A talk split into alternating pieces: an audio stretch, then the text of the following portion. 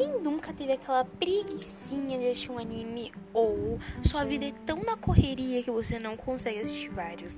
É para isso mesmo que eu estou aqui. Eu vou assistir animes e vou resumir o máximo possível para vocês. Fiquem ligados porque toda semana vai ter um resumindo.